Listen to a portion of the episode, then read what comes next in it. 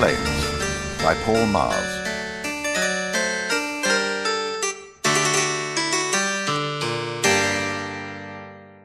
Sarah buttoned up her duffel coat, poised on that odd interface between the ship's interior and its dark police box shell, and waited for the doctor's inevitable call.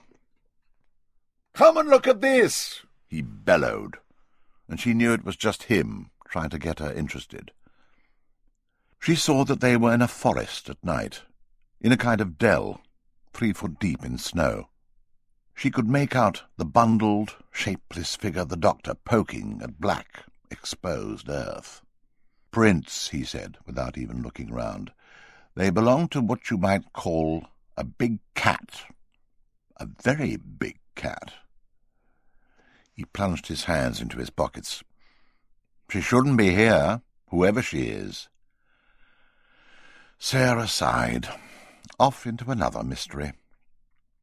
They moved onwards for ten minutes, their way lit only by the silver rime on trees. Sarah found herself drifting in meditative silence, numbed by the cold. The next thing she knew, the doctor turned to shout at her, Don't come any closer! And the whole fresh expanse of white between them cracked in two. With a great cry of rage, he slipped easily into the dark water. She was dumbstruck for a moment. She went to grab something, a branch, anything to throw to him, but there was no sign of him. Doctor? He broke the surface, frozen water erupting everywhere, with yards and yards of soaked scarf wrapped and flailing about him. It looked like he was being attacked by an absurd, multicoloured squid. That was when a man appeared on a gleaming black horse, leapt from his saddle, and managed to grab one end of the doctor's scarf and haul him ashore. Promptly the doctor had fallen into one of his profound sleeps, and his rescuer and Sarah had to carry him bodily back to the man's cottage. The man had introduced himself as Rector Adams. He'd arrived soon enough to save the doctor's bacon, and just late enough to make him require a few days lying about and generally enjoying the attention. I'll warn you, said Sarah ruefully later that night in the rector's prim and rather cosy sitting-room, the doctor isn't used to being rescued. He might not be altogether gracious about it. The rector smiled and passed her tea. All in a day's work, Miss Smith. My work has accustomed me to saving souls that sometimes would rather go unsaved. The rector seemed to welcome their company. One morning he came up to Sarah, smiling. We have an invitation. From inside his black frock coat he produced a thick square of card tied with a pale blue ribbon. To Lady Huntingdon's Ball. It is an annual event. I generally get asked, but I haven't relished the idea of going up to that grand place and dancing around. But now I have visitors. He turned to them and smiled. Tomorrow night. Uh, do you think you and the doctor would accompany me? He seems to be on the mend. Sarah shrugged happily. Uh, you'll have to ask him. Uh, but who's Lady Huntingdon? Uh, it was in her grounds that I discovered you both in difficulties. She owns the rather beautiful manor house in the middle of those woods. She caught something in his tone. You sound as if you don't really approve of her. The old man looked shifty for a moment. The Lord forgive me, but Lady Huntingdon is not a very lovable person. She throws open that house of hers once a year, and she does it to find a husband for her granddaughter, Bella. Lady Huntingdon sits at the end of the ballroom like a terrible black spider on a golden throne. The doctor was indeed back to his old self, pulling on his warm boots as Sarah and Rector Adams arrived home. There you are, he grinned. Thank you so much for helping us, but now Sarah and I must be on our way. The rector looked crestfallen. Must you really leave today? Oh, absolutely, said the doctor. But what about the ball? I'll try to persuade him, said Sarah without much conviction. I'd like to say he isn't always this rude, but he is. With that, she followed the doctor up the road. That poor old man is lonely, she said, and think of it, a genuine eighteenth century high society ball. He mused. I'd rather we just went on our way. I'm not... What's that? Sarah groaned. Not your big cats again? He looked surprised. It's an engine. They both looked at the source of the noise and saw, emerging through the black, naked trees, the lumbering, scarlet shape of a double-decker bus. They watched it labour out of sight like a rare and fabulous beast slipping back into the forest's obscurity. Ah, well, said the doctor at length, you'd be surprised how many things aren't where they're supposed to be in time. Listen, he said, perhaps we ought to go to this ball and hobnob with the locals. You look like you could do with a good night out. He blinked again. There was no denying it. It was definitely her. Across the ballroom, through the rustle and press of all those dresses, the doctor could see her quite clearly stretched out on a sofa and observing the proceedings with a benign expression of amusement. Her large, inelegant body was tucked primly into a fashionable pale olive frock.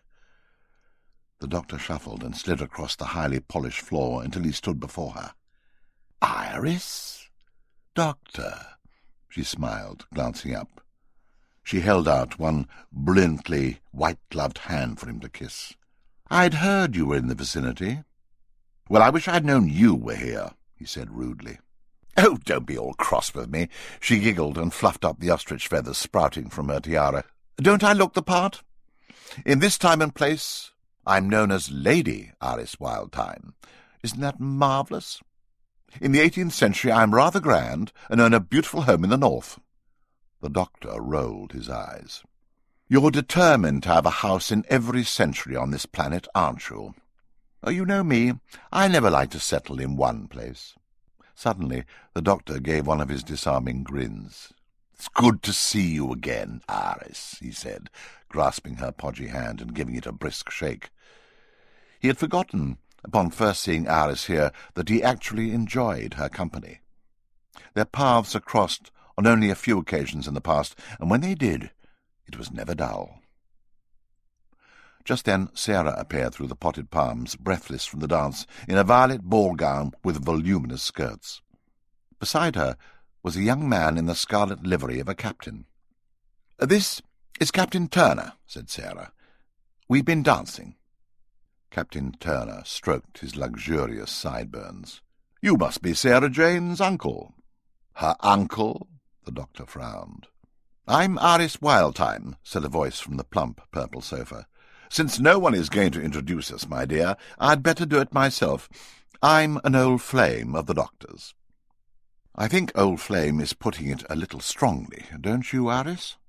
Certainly not, she said, producing a pale pink fan as if by magic, and giving herself a rapid wafting.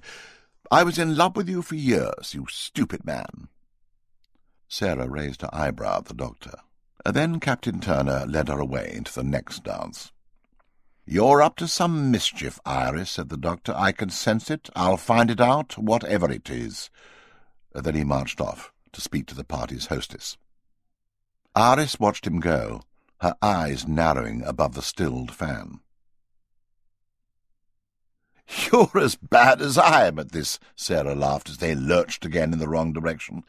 But something was bothering her about this young captain. There were times when his conversation seemed more twentieth century, than eighteenth. And she reflected that Captain Turner had the same slightly glazed, bemused expression worn by all first-time time travellers. It was a look she had come to recognize and delight in, feeling herself to be such an old hand by now. She decided to test him out. This really is 1764, isn't it? I mean, I haven't got it all terribly wrong. Oh, yes, he said. That's definitely the year we're in. He clamped his mouth shut. They had stopped dancing, slowed to a halt in the middle of the floor.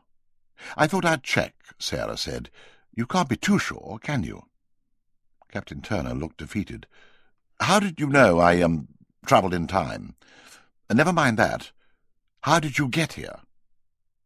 He nodded to the far side of the room, where they had left the supine Iris Wildthyme. With that woman you met over there. She's got uh, a vehicle. I'm what you could call her travelling companion. Sarah tutted sympathetically. And what is it you're up to? I can't tell you that, Sarah. Iris would have my guts for garters. Here the music ended, and each couple sprang apart. The doctor went up to thank Lady Huntingdon for inviting him to her bash, jumping onto the wooden platform and swooping down on her as she sat in her golden chair. Hello, he said. I'm the doctor. You must be Lady Huntingdon. Her hands were folded in her skinny lap. They were almost fleshless, covered with liver spots. The skin on her face, too, looked like frail, time-stained paper. She ignored the doctor, staring into the centre of the ballroom with an expression of utter contempt. My grandmother is tired, said a quiet voice. It has been an exhausting day for her. The doctor looked up quizzically to see a girl of about seventeen standing, hands dutifully clasped, to one side of the old woman. Her hair was long and colourless, and her face was almost devoid of expression. You must be Bella. I'm very pleased to meet you he said in a pantomime whisper over the old lady's head. I just thought I would pop up and say thank you for inviting me. He bent to speak to the cross-looking old woman again. I'm just saying thank you for inviting me. He realized he was treating her as if she was deaf, and turned to Bella. Would she mind me asking her to dance? Suddenly, Bella let out a giggle, which she immediately stifled. Lady Huntingdon does not dance, she said. But perhaps, if I ask, I may dance with you, Doctor? I'd be delighted, the doctor grinned. Did you come here with the express purpose of dallying with my granddaughter? Asked Lady Huntingdon suddenly. Oh, he said. Hello there. Um, no, I don't think so.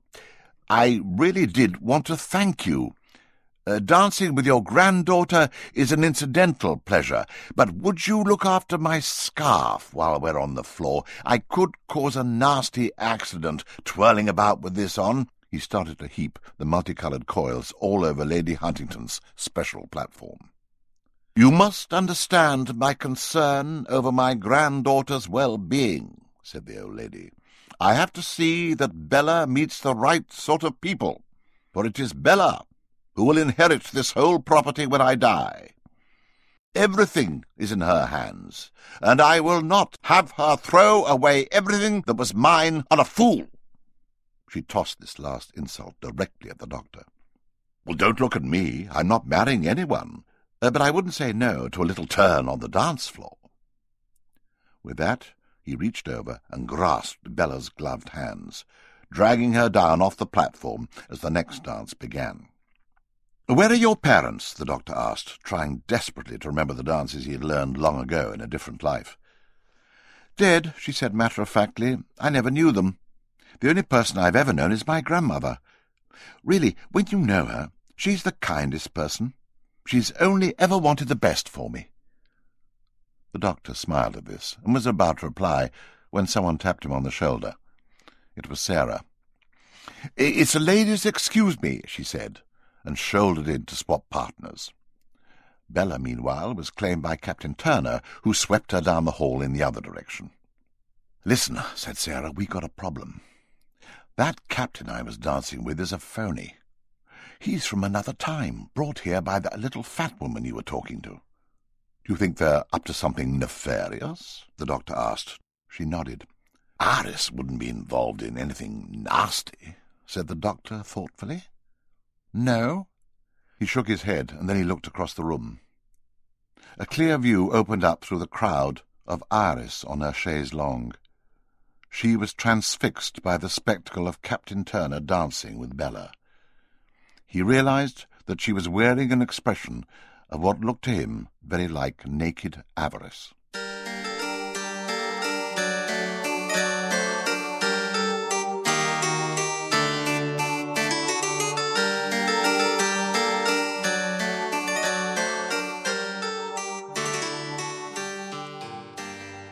Iris disgraced herself at the ball. She mixed her drinks, and by midnight it was left to the doctor to see her home. Sarah and Captain Turner had vanished. He wasn't sure where. Iris, said the doctor, where's your ship? I'll help you there. I don't know, she cackled. Oh, where did I park it? Wait, I remember it was right in the middle of the woods. She set off then, rather jauntily. When they came to the woods, Iris took one look back at the manor house. When Turner marries Bella, all of this will be mine. She laughed out loud in triumph, and the doctor shushed her. I appear to have lost the doctor, said Rector Adams in the general genial disarray at the end of the evening. Me too, Sarah smiled, but I'm sure he'll turn up. Will you accompany me back to the rectory? he asked. Actually, I think I'll hang on here. I need some fresh air. The rector gave her a kindly smile. I shall leave my carriage here for you. I think I will take the air tonight as well. Good night, my dear. As Sarah walked back into the house, she saw Bella was leading Captain Turner onto the snowy lawns. As they picked their way through the perilous woods, Iris was indulging in one of her favourite pastimes and baiting the doctor. Ah, but in those days you had a certain savoir-faire. You were so dashing, and you knew how to treat a lady. He crashed through the trees crossly. But I was so pompous, he cried. I was so sure of myself and my superior Gallifreyan know-how. He stopped. Is this your TARDIS, then? It was the shabby-looking double-decker bus he and Sarah had seen the previous day. It was parked in a hollow in the middle of the woods. Iris clambered on board, putting the lights on, and the doctor followed. Inside was simply a customized London bus. Instead of rows of seats, there were comfortable chairs and tasselled lamps, mementos. He had to admit it, it was quite cosy. She had left the driver's cabin almost intact, a small, wittily adapted version of a TARDIS console. He sat down, and Iris started pouring out more drinks. From the top of the cocktail cabinet fell a sheaf of yellowing papers and a metal object the size and weight of a football. The doctor caught it and examined its bronze-coloured surfaces. Iris passed him a sherry. Oh, that's just a... I know what it is, said the doctor. It's what the Time Lords send messages in. Have they had you doing their dirty work? He sipped his sherry and stared at the ball. I remember having to take one of these to a planet where everyone was mutating because of atmospheric experiments, and I wanted to find out what it was they were sending in this box. This is what I mean by how sure I was of my Gallifreyan science. I used particle reversal to try and see what was inside the message's sphere. I said I could make everything outside the ball swap with everything inside. And I never even stopped to think that outside there was infinity and within was finite. Oh, no, I just went lashing some old thing together, and of course it all went off with a bang. And to think if it had worked, I could have trapped the whole known universe inside this football thing. He shook his head. I was so arrogant in those days. He downed the rest of his sherry in one. Iris? And he saw that she was fast asleep on the settee. Sarah found herself following Bella and Captain Turner into the gardens. They walked the perimeter of the high box hedges that formed the maze. The tall, emerald walls rustled menacingly, and Sarah slipped behind them to eavesdrop better. She was just in time to hear Turner go blundering straight in and ask Bella for her hand. But I can't, she said, shocked by him. Then there was the sound of a kerfuffle as she started to rush away, her dancing shoes slipping on the treacherous snow. Sarah shrank back as she saw Bella tumble and dash into the maze as if desperate to get away, paying no heed to the direction she took. Turner swore, and then came round the corner, taking in the hidden Sarah with a wry look. I blew that, didn't I? Sarah nodded. She'll get herself lost in the maze, silly girl. They took off after her, and Sarah soon grew worried. If you got stuck in here all night, you could freeze. They found Bella's silver slippers, their straps snapped. In the heart of the maze, they found no one. Bella had vanished again. And then they found her dress, crumpled, discarded, shucked like an old skin. The doctor woke up in a wickerwork chair. There to his left was Iris, snoring on her overstuffed settee. He stood and peered out of the bus windows into the forest. Something was moving. It slunk its low, powerful body through the undergrowth. It was skirting the ship, waiting for them to come out. Its tail flicked like a whip, flashing golden stripes in the dark.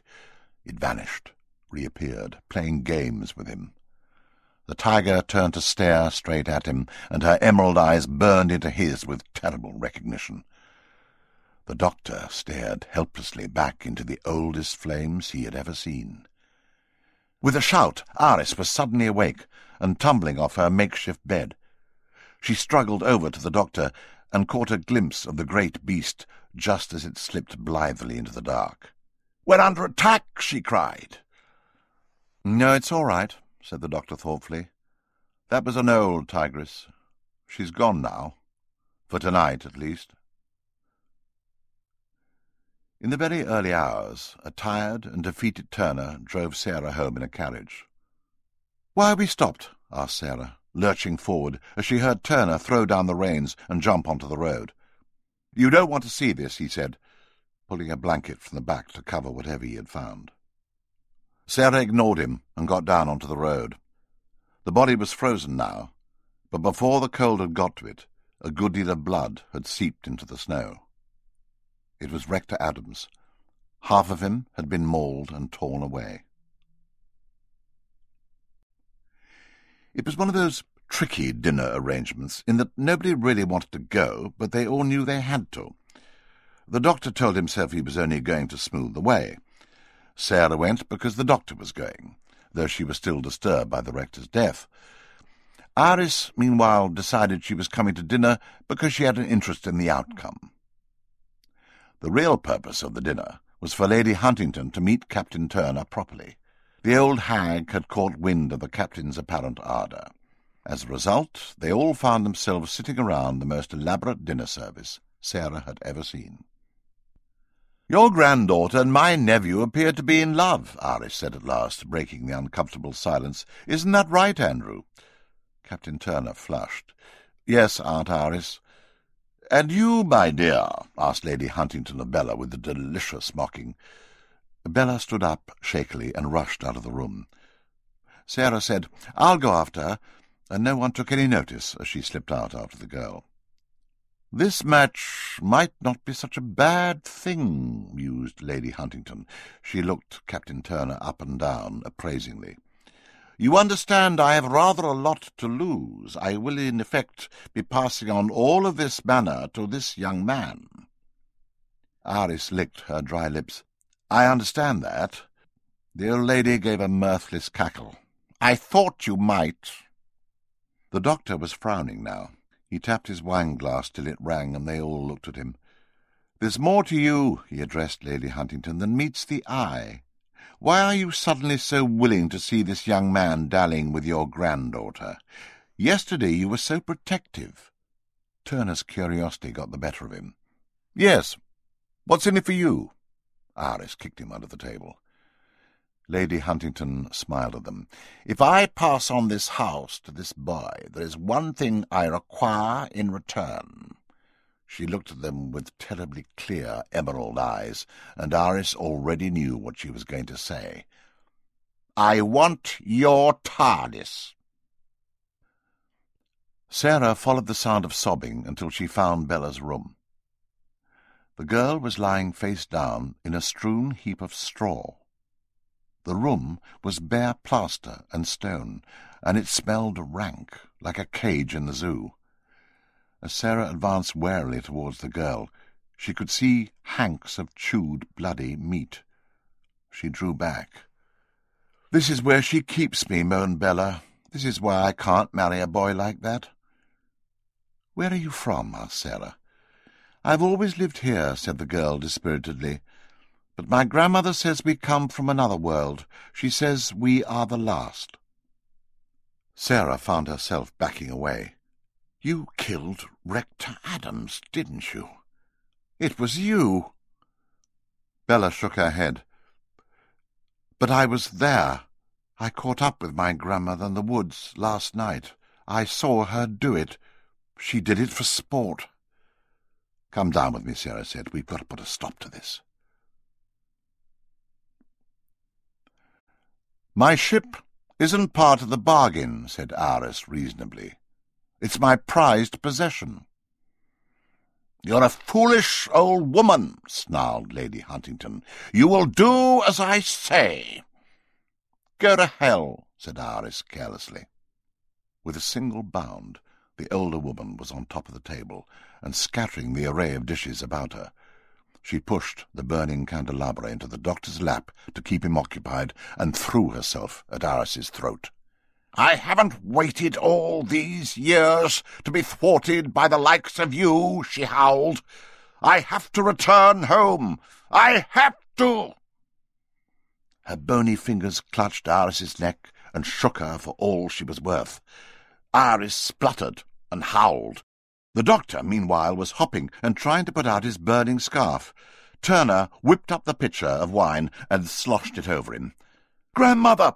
Stop! cried Bella as she returned to the dining room. For a second she made them all stop and stare. Bella was transforming before their eyes. As she tore across the room, her pale young flesh grew black stripes and a thick plush. She smashed the old woman across the face with a massive paw, loosening her grip on Iris and sending her sprawling towards the windows. Lady Huntingdon crashed to the ground with a great cry. Her true face beneath the ribboned skin was a muzzle, a rictus that drew back its black lips over immaculate teeth. Her body, no longer crippled and old, burst open its old lady's frock all down the back. You can't take us back in time, Bella told her sadly. It's too late for us. We are extinct, grandmother. The old woman howled. Captain Turner sprang into life. He ran past Bella and flung all his weight at the grandmother, catching her off guard. Both toppled through the windows. Both flew three stories through the night's air.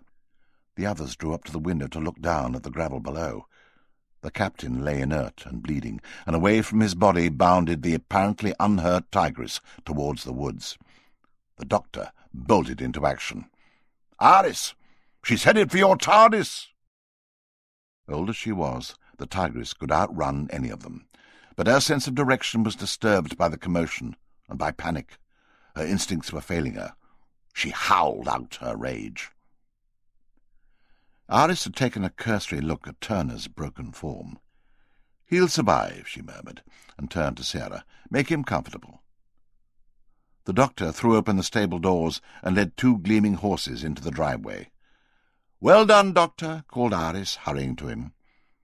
You're going after her? Sarah called. But the two Time Lords were already up on their horses and heading for the woods. We made it before her. Iris leapt from the saddle with unexpected prowess and ran to her bus. We don't know, began the doctor, and slid carefully to the ground. One minute Iris was fumbling for her keys in her bag, and the next she was flattened beneath the lithe golden body of the tigress as she hurtled into the clearing. With a scream, the two old women tore at each other. Iris flung her handful of keys far into the air, where they shone before she was battered almost unconscious with a swipe of one paw. The erstwhile Lady Huntingdon pinned her down and roared out her pleasure. The doctor seized this opportunity to dash past their struggle. He had seen the keys land, and on his way snatched them up, forcing them into the TARDIS lock. The door switched open, and he was aboard. The tigress lashed her tail, arched her neck, and furiously tried to see what was going on. The doctor dived at Iris's cocktail cabinet and rummaged around until he found what he was after, the football-sized message carrier. He held it in both hands and advanced on the tigress. She snapped her jaws at him. He made his voice as low and hypnotic as he could. Now you don't really want this battered old ship, do you? He held up the bronze sphere. You could have this. Do you know what this is? He was standing by the bus driver's cab now. All he had to do was set the sphere upon the time rotor he could do what he had attempted to do before. The old tigress said, I need to get back to our home world in the past. We do not deserve to die out. I don't blame you for trying to save yourself. The doctor set the message carrier down and as he hoped, it started to glow and pulse with energy. It was making a thousand instantaneous connections with Iris's TARDIS. Soon it would do what he commanded.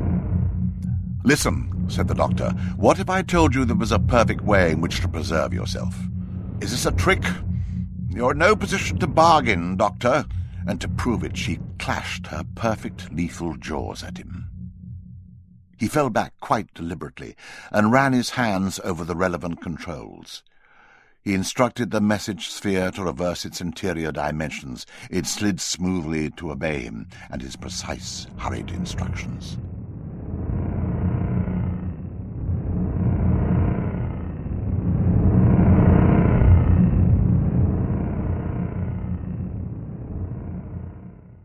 Bleeding and clutching a broken arm, Iris watched from outside as the air inside her TARDIS rippled and its interior dimensions went momentarily haywire.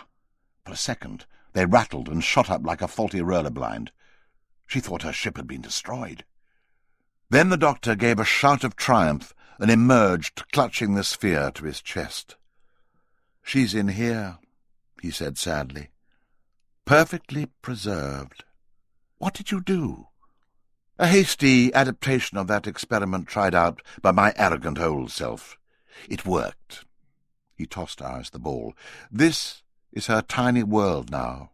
She can roam around forever, inside out, thinking everything revolves around her. Leaving Iris staring at this prize, the doctor hoisted himself back onto his horse and hurriedly returned to the manor. In the morning, Iris had gone. The clearing was empty. Turner was bandaged and covered in bruises, sitting up in bed. She's left me. Bella herself tended him. The doctor came to tell me, first thing this morning, she said. Oh, great. He looked disgustedly at the ornate guest room. I'm not even from this time. Bella pulled a face. The doctor and Sarah have gone as well, I'm afraid. Despite himself, Turner smiled. Maybe I'm well out of it. Will you stay here, then? asked Bella. Where is your aunt? he asked, as if expecting the tigress to come slinking out from under the bed. The doctor said, I will never see her again. She left us all behind, he said, and now lives in a world of her own. Bella sat on the edge of the bed. I suppose it's for the best. She was never very happy here. She looked quizzically at him. Does your proposal still stand? He balked. But you're a tiger. Bella smiled.